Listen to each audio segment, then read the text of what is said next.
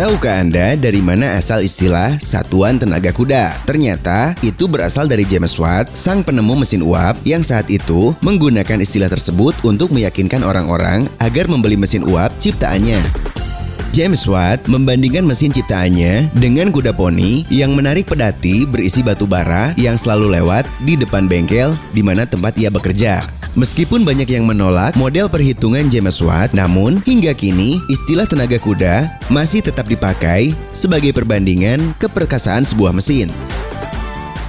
Nah, itu dia sahabat Antares. Sekarang sudah tahu kan dari mana asal mulanya istilah satuan tenaga kuda? Ingin tahu lebih banyak? Simak terus 98,6 Antares FM 100% ngehits banget.